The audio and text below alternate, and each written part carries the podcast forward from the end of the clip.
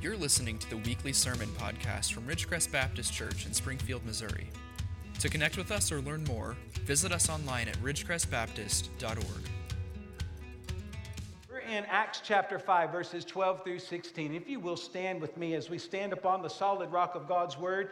And today we have a much more fun topic, and we're going to talk about signs and wonders. Signs and wonders. And what that means and how that should motivate us as the body of Christ. Let's read along here with the Word of God. Now, many signs and wonders were regularly done among the people by the hands of the apostles, and they were all together in Solomon's portico. None of the rest dared join them, but the people held them in high esteem. And more than ever, believers were added to the Lord, multitudes of both men and women, so that even uh, so that they even carried out the sick into the streets and laid them on cots and mats, that as Peter came by, at least his shadow might fall on some of them. The people also gathered from the towns around Jerusalem, bringing the sick and those afflicted with unclean spirits, and they were all healed. Let's pray. God, we pray that we will see your power at work among us. We ask, Lord Jesus, that this morning, those who are skeptical, those who have not felt that wonderful tingling presence in the heart and mind of your Spirit's presence will feel that today. God, I pray that we will begin to see that this life that we know in this world is just a second, a spark, a tiny fraction of the life we have in us. God, show us your ways, and may signs and miracles, Lord, be a bridge to us and a bridge for our community to salvation and eternal hope. We pray this in Jesus' name. Amen. You may be seated. Well, we've been in Acts for a little while now, and obviously, with so many more chapters to go, we'll still be in Acts for a little while. But one of the things we see in the book of Acts is this there is a tension between the world we know and the unseen spiritual world. There is a tension between what is, uh, you know, something you can see and taste and touch and feel kind of empirically, scientifically understand in the world around us. And then uh, those of us in this room who've been walking with the Lord a long time, we know that there are just some things in life that no words seem to explain. The church is in between these two different worlds. The one is very physical, and the other is purely spiritual. It is that tension that we've seen in the book of Acts and that we should be experiencing in the church. But I am curious how many of you sitting in this room right now are, uh, are able to say that you have felt this tension? Because I sense that in the church today, many people know what it means to be a part of a church and know what it means to do ministry and to do something like social work in the community. But my question is this Do you personally feel the conviction of the Holy Spirit? Are there times when you know that there is sin in your life that needs to be confessed? Are there other moments in your life where you feel what the old timers called unction, which simply means that you feel the Spirit inside of you. My concern is, is that I can talk about this tension all day long, but there are many people in the church today that are very unaware of this tension. If that is the case, something needs to change in your life. Everyday problems are one thing, spiritual problems are another. And too often it seems like the church is is, is lacking any spiritual power because all we talk about from the pulpit or the things that we want to be taught are more self help oriented. So much of preaching today is just trying to give you a better life in this world. But here's the deal that's not dealing with the tension at all. We can get some self help and some life advice from many places in the world, but we are here because we believe that human beings have a fundamental problem, and that is they are sinners. And we believe that Jesus has provided a fundamental answer, and that is his cross. And we must begin the journey by believing that we are sinners. And when we are under conviction of our sin, then we know we need a Savior. And that is the work of the Holy Spirit to convince us that we need Jesus. You see, when the power from another world breaks in, the result is what we see here in the scriptures as signs and wonders. We've seen in chapter 2 signs and wonders manifested on the day of Pentecost in that fresh wind and fresh fire that falls on those early Christians. A little further along in Acts chapter 3, we saw signs and wonders break in when the lame man was killed, not killed, when he was cured. Let's get that right.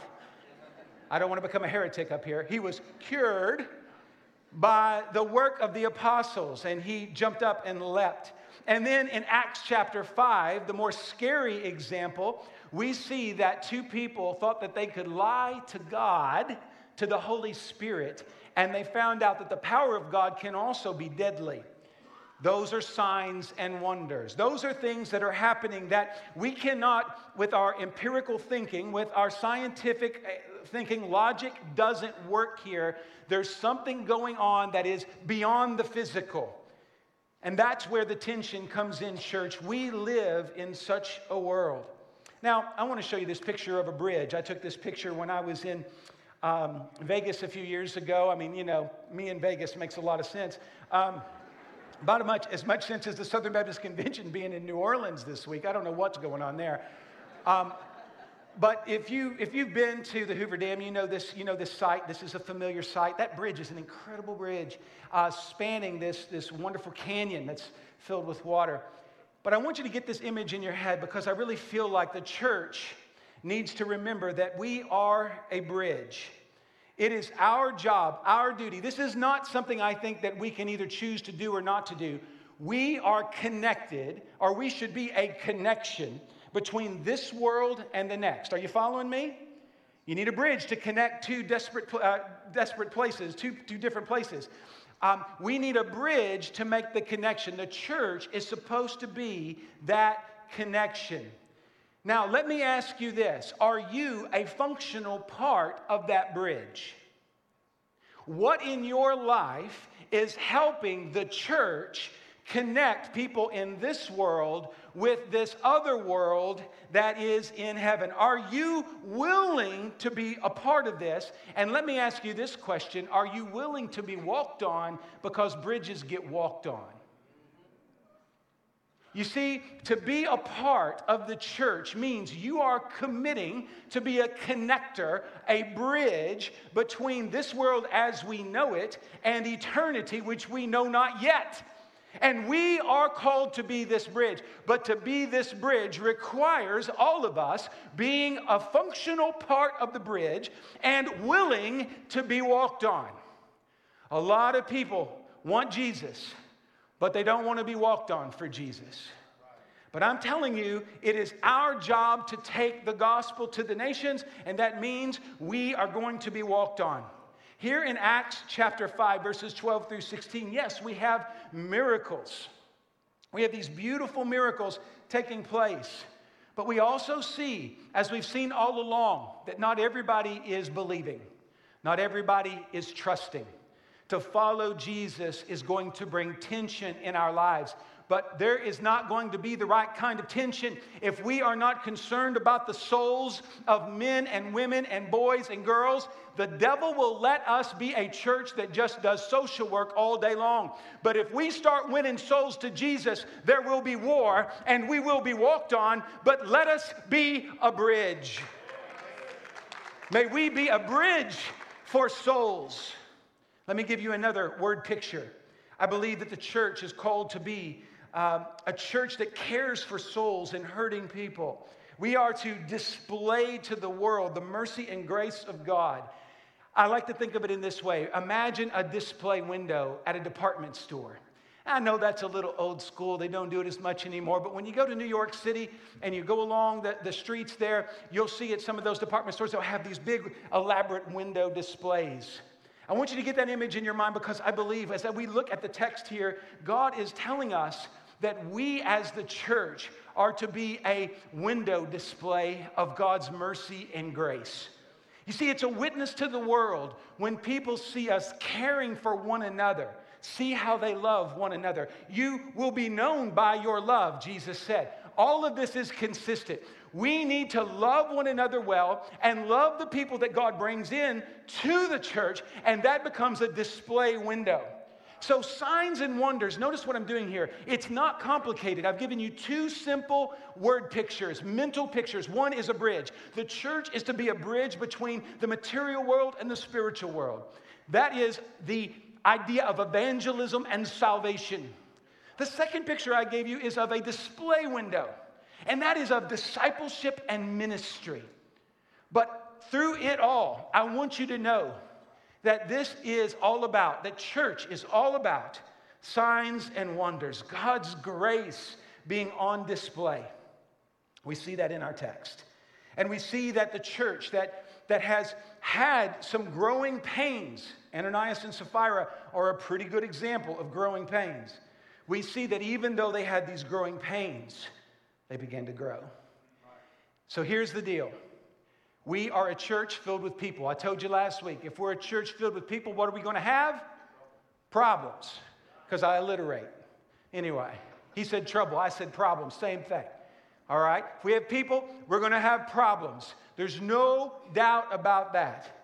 But, friends, just because a church has problems doesn't mean it's not serving the Lord. No church is perfect, but let's try to be that perfect bridge. Let's try to be that display window of grace. Let's begin by thinking about what it means to think of everyday miracles. I love that phrase.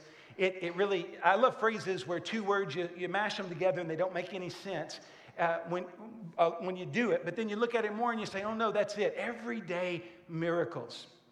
If you look at the text, let me show you where I'm getting this. Verse 12, it says, Now many signs and wonders were regularly done among the people.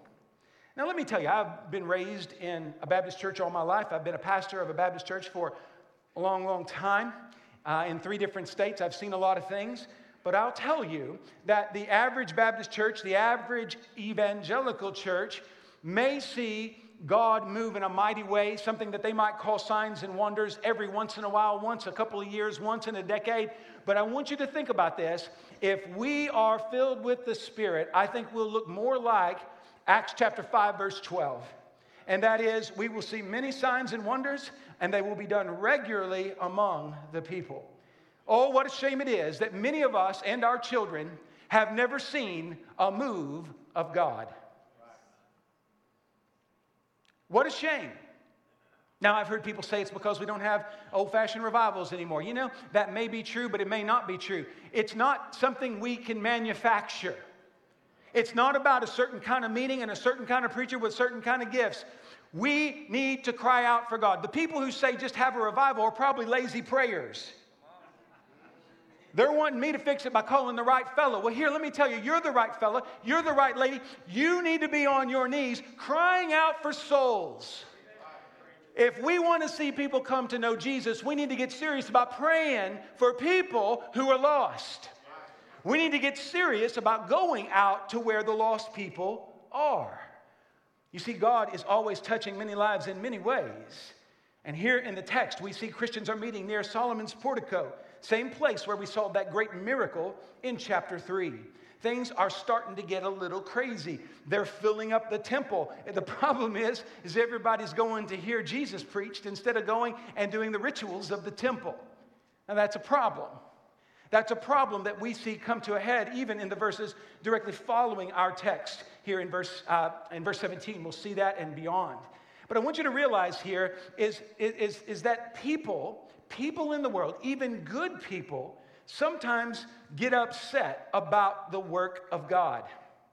You see, even people who would consider themselves religious really don't want change in their lives at all even if it is miraculous change, even if uh, lives are being turned upside down for God, some people get upset about the work of God. I want you to know this. It is so easy to get discouraged in a church. I don't know if you've noticed this. I've been pastoring churches for nearly 30 years. I'm going to tell you, I, it, however many times you've been discouraged, I bet you I've been discouraged more. It would be so easy to just walk away from it all, but I want to tell you this don't give up on the body of Christ. Don't be the person who gets upset and then gets in the way of the work of God. Be a positive contribution. If your children and your grandchildren, Johnny, if your people around you constantly hear you negative about the church, don't be surprised when your children and grandchildren have nothing to do with the church. When you're constantly critical of the preacher, don't be surprised when your children one day don't respect your authority. You see, we do a lot of talking and we don't do enough praying. We are always sure that we know what's the matter, but the matter may be that you are not prayed up. We're not seeing everyday miracles because we're not every day seeking the Lord. Don't be upset when God begins to work, but never be afraid to upset the status quo for Jesus. Don't be upset when God is working, but never be afraid to stir things up for Jesus, to stir your own heart. We have to stir our hearts up. I need to stir your heart. You need to stir mine. We see that those who are called of God, notice in the verse, verse 12, that it's the hands of the apostles at work here. The spirit filled leaders of the church are united. And they are, we are told in verse 12, the second sentence there, and they were all together. Notice that God does miraculous things through united people. When we are united, God will do amazing things. When we are in prayer, when we are in the Word, we become a more successful and sturdy bridge between this world and the next. To capture the attention and the hearts of lost people, God will unleash signs and wonders. God will fill his church with gospel grace, but we must make sure that we are displaying that. Unity clears the way for everyday miracles. A couple of weeks ago, I let out of the bag, maybe prematurely, but well, since I'm the boss, then I, I guess it's not premature because it's what I did. So it's, you know, that's, I guess that's the end of it. Um, but maybe a little prematurely, but I just was so excited about it. I want to share it with you. We've got a whole plan that we're trying to develop and move forward. We want to challenge the people of Ridgecrest to have 8,400 gospel conversations in the next year. 8,400. And we want to represent that visually somewhere here in the auditorium. We want to be a people who are going out and making a difference. Listen, if we are going to go and share the gospel that many times, that's basically seven times you sharing the gospel seven times in a calendar year. It is a very, very, very easy thing to do if you will just commit to it. In fact, one lady in our church uh, showed me, uh, we were thinking about representing each one of those gospel conversations with those little rubber bouncy balls. And someone's given me a little jar already with 12 in them, so you need to get to work. All right? And I need to get to work. We want to share this wonderful gospel, but we must be united in the gospel. We want to bring people to a healthy church that will encourage them because let me tell you, the world is going to discourage them, the devil is going to discourage them. We need to be united to encourage them. Now, let me tell you what's going to stop it it's fear. Verse 13, let's talk about fear and miracles for just a moment here.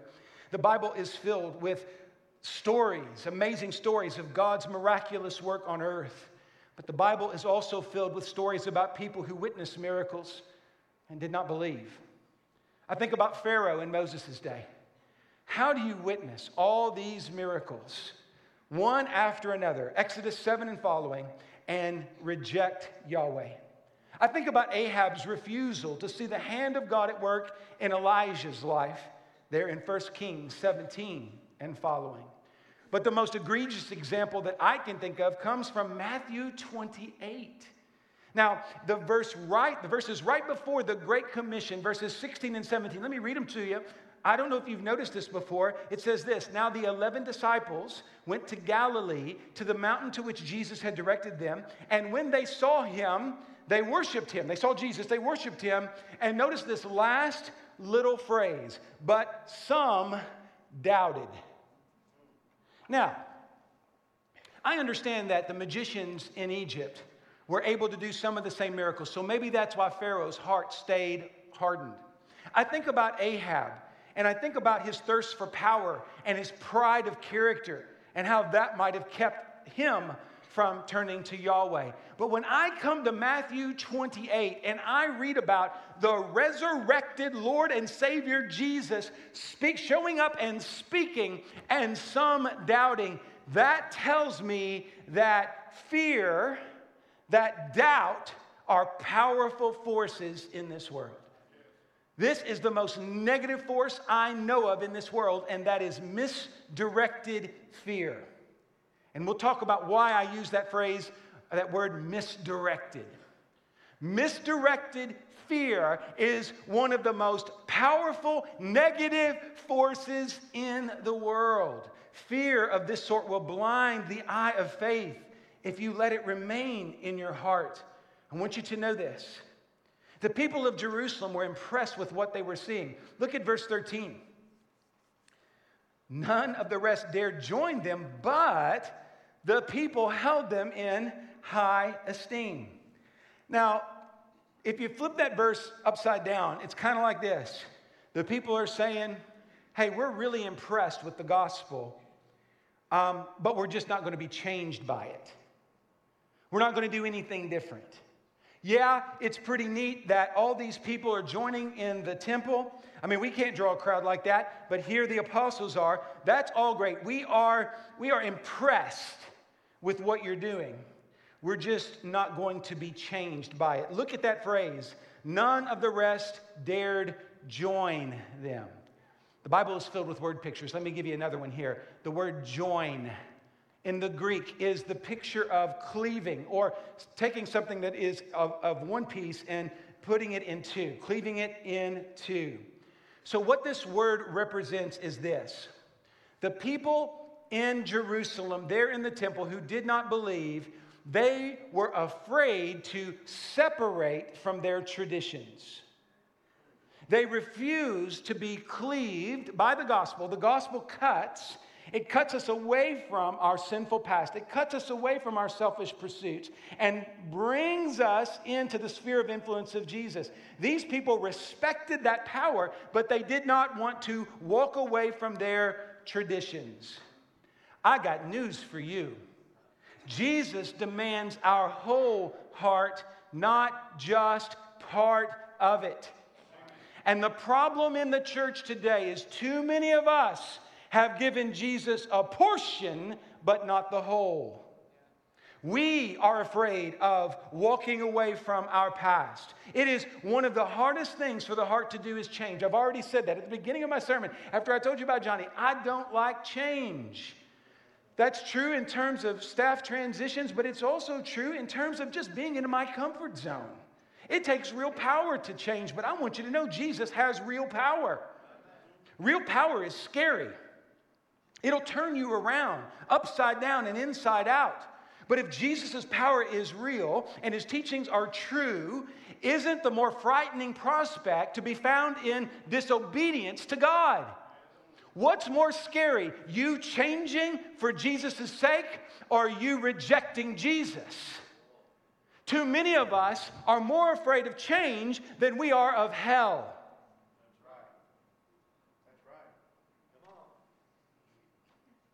I'm talking to some of you. We have a problem. The problem is we don't seem to be all that concerned about our sins. Now, I told you misdirected fear. Let me tell you where fear should be directed it should be directed in the direction of the Lord. Positive fear is the fear of the Lord. Fear of the Lord will trump your fear of spiritual change. Let me ask you this question Do you long to be born again, or do you long to remain the same? Jesus said, You must be born again. He said that to Nicodemus, and he's saying it to us as well. And here is my concern. One of our deacons this morning, Brother Grant, said it so well. There are people who would say, I believe in Jesus, but that doesn't mean that they are born again. You can have knowledge and say, My tradition is that Jesus and the church is my religion, but it has not changed one iota of your life. You say you believe it, but it's not changed you. Let me tell you, when Jesus gets a hold of us, when the fear of the Lord, when we know our sins are separating us from a holy God and sending us to a terrible hell, we get serious. And I want to tell you that serious means being born again. I know I'm starting to sound like a revival preacher, but I'm telling you it's because the church needs revived. We need to be born again. We need to not be a church that is satisfied with milk toast Christianity and a little bit of service on the side and hoping for heaven someday. May God change you inside out. What's your excuse? Well, let me tell you what it is. Because sometimes it's hard to put it into words. Well, that's my job. I have plenty of words. We fear things in this world too much, and we fear God too little. You're more worried about losing your family than your soul. You're more worried about losing your job than your relationship with Jesus.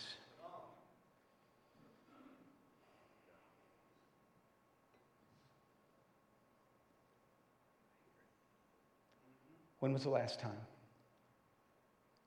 When? When was the last time that you were moved by spiritual things? When was the last time that your heart bled for souls? When was the last time that you could honestly say that you spoke and it was not your voice, it was the voice of God working through you? Has it ever happened? John 3 has been all over my mind the last 24 hours. I just can't get away from Jesus' declaration, his imperative you must be born again. Nicodemus couldn't do it halfway. He had to give everything to Jesus. And I'm looking at the church today, and I know that we have churches filled with, uh, with wonderful people, good people, faithful people, but I wonder how many are born again. I wonder how many would say that Jesus is their all in all, that Christ is all, that we would be willing to be walked on. Friends, I've got to tell you, most of the time when we ask people to serve, like 171 people serve, most of you nod your head and say, That's really awesome, and you will walk out of here and not sign up. Because you don't have any margin in your life for what matters most. And you talk about how busy you are. I've been talking with the staff. For years, we've talked about we can't put too much on our people. We can't put, put too much on our people. Let me tell you what happens. We don't give you much to do at church, so what you're doing is you're filling it up with everything else. We've given you a vacuum that you've filled with things that are not of Christ. And so when we ask, can you help? You've already stretched to the limits. And I understand, I've done it my entire adult life. I'm speaking here to you out of experience. My heart is burdened for all the times that I have allowed my life to get too far out of control and not give my best to Jesus. Oh, friends, if we are born again, we better start acting like it. Fear the Lord, but don't fear the work of God. I was reading some dead people, which is what I typically do. I don't read living authors, it's just my way. And I saw this written by one of the early reformers. He says, and I'm paraphrasing because you don't want to hear this in 16th century English, but he said basically, a hungry man, he will eat. A sick woman, because a man's never going to get medicine, but a sick man will take medicine. A sick woman will take medicine. A man won't because he's too stubborn, but you know what I'm saying. So a hungry man eats. A sick person, they're really sick, will take their medicine. But a sinner is so often unmoved by his sin. If you're hungry, you will eat. If you were sick, you will go to the doctor or take the medicine. But when God reveals to you your sin, you know what you do? You act like it's no big deal. That's more important than the food you eat, and that's more important than the medicine you'll take. When you are convicted of your sin, you better fall on your knees to the Lord Let me tell you, the sinner is more afraid of change than he is of hell. And that's what we see in verse 13. None of the rest dared join them. They, they appreciated it, they respected it. Let me say in the church, we have people that will come to church and respect the tradition, but they will not change their ways. Nothing has changed in terms of human nature. But let me end with this there is salvation and healing for all who will come. The Lord is not here today saying, Oh, well, I've got room for five. No, the old invitation song, there is room at the cross for you. There is absolutely no limit. God wants all of you. He does not want to see one soul perish, but He would like to see every one of you be born again. Notice in verse 14, the Spirit's power is at work. And more than ever, believers were added to the Lord, multitudes of both men and women, multiplication. These folks were coming from the towns around Jerusalem. This was revival, not just in Jerusalem, but verse 16 tells us that they were coming from the whole region. Let me tell you this when God begins to work in the church, the church becomes a powerful force of healing in the community. We are changed, and then we begin to be change agents. We cannot take this good thing of being born again and leaving it here at Ridgecrest. The church is put into a specific community to bring hope and healing, I would add, to that community. It is our Jerusalem. Springfield is our Jerusalem. And if we are growing strong, we will bring hope and healing to this city. We will be a positive bridge between the physical world and the spiritual world. I know that there are times when I have failed in communicating just how much good you are doing. There's this balance between not knowing, letting the left hand know what the right hand is doing, and then again, just not telling people stuff. So let me tell you this. Last week, we caught wind of the fact that many of the families that attend right down the street here at Jeffries Elementary, they had outstanding lunch bills that couldn't be paid. It was almost $3,000. Those families now this summer don't have to worry about that bill because of you. Now, again, I wasn't even going to mention that, but this morning the Spirit said, Well, most of us don't know. Yeah, what is Ridgecrest doing? Well, we're doing a lot, but we don't want to, it's not for us, it's for Jesus, it's for the kingdom. I don't want to brag about it, but I want you to know, I want you to know that we are displaying God's love. Let me tell you another story. It happened about a year ago. A church in our community that's doing much better at feeding poor people in Springfield on the north side of town had a fantastic ministry, but they were having to carry pallets of food upstairs and downstairs because they were working out of a basement. They needed a building. It cost $10,000. Now they have that building because of Ridgecrest, and they're able to feed more people effectively. Now, I've said that. Now, someone will say, well, you're just bragging. No. It's not, not bragging if it's facts. But here, here's the deal those facts are not for us to bring glory to ourselves we must look for ways to display the glory of God. And there are hurting people all around us here in Springfield. When we talk about the needs of Springfield, they are more great than any of you can imagine.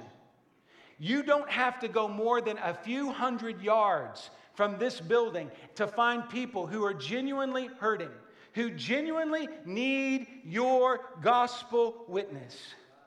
You must put fear to rest and let God have your heart. You need to be a source of miracles everywhere you go. God wants you to make a difference. Notice in this text a very strange thing. It says that as the church grew, verse 14, verse 15, so that even they even carried out the sick into the streets and laid them on cots and mats that as Peter came by, at least his shadow might fall on some of them. Whew, that's power. Now, a shadow. Take a look at this picture. It's just a, a, a stock photo. I just want you to see a shadow. Now, I can see my shadow in here, but it's not, it's not casting on anybody. But when I go out in the community, if I am out in my neighborhood, in these neighborhoods all around us, our shadow may not heal someone physically, but let me tell you, they're never going to hear Jesus, about Jesus from you, if they never come across your shadow. Too many of us have not had a shadow in our neighborhood. Too many of us have not had a shadow in our community. And therefore, so many of us have not had any gospel conversations. Get out of here, some. Get into the community and let your shadow be cast on others. But even better, let your witness be heard. Born again people cast a shadow that makes a difference, and all manner of brokenness finds healing in Jesus. But we can't expect to be agents of change when all we do is go to church and we never go out to witness. God wants to do a great work in our midst. We need Christians who will fight sin. Hear me now. Who will fight sin, fear God, and faithfully march where spiritual need is greatest. We need God fearing, Christ loving, spirit filled Christians because when we have that, we have signs and wonders. And I pray God will stir your heart this morning. In fact, I pray God will save you. Because I am not convinced. I am not convinced that just because somebody can say that they have been in a pew or a seat or a Sunday school class for years, I'm not convinced that that's enough. If you think very little on spiritual things, it could be that you're not a spiritual person. If your focus is always on the world and not on the world beyond, that's a clue that something's amiss. And Jesus says, You must be born again. Signs and wonders, brothers and sisters, signs and wonders. God wants to do them. But here's the deal I know that when we hear that phrase in our context and with the charismatic movement and their view on this, which is perfectly fine, yes, God does heal bodies. There's no doubt in my mind that God can heal any disease. I have no problem with that. I believe in the power of God. But I believe that the first and greatest need in terms of healing in the church today is for people to be born again.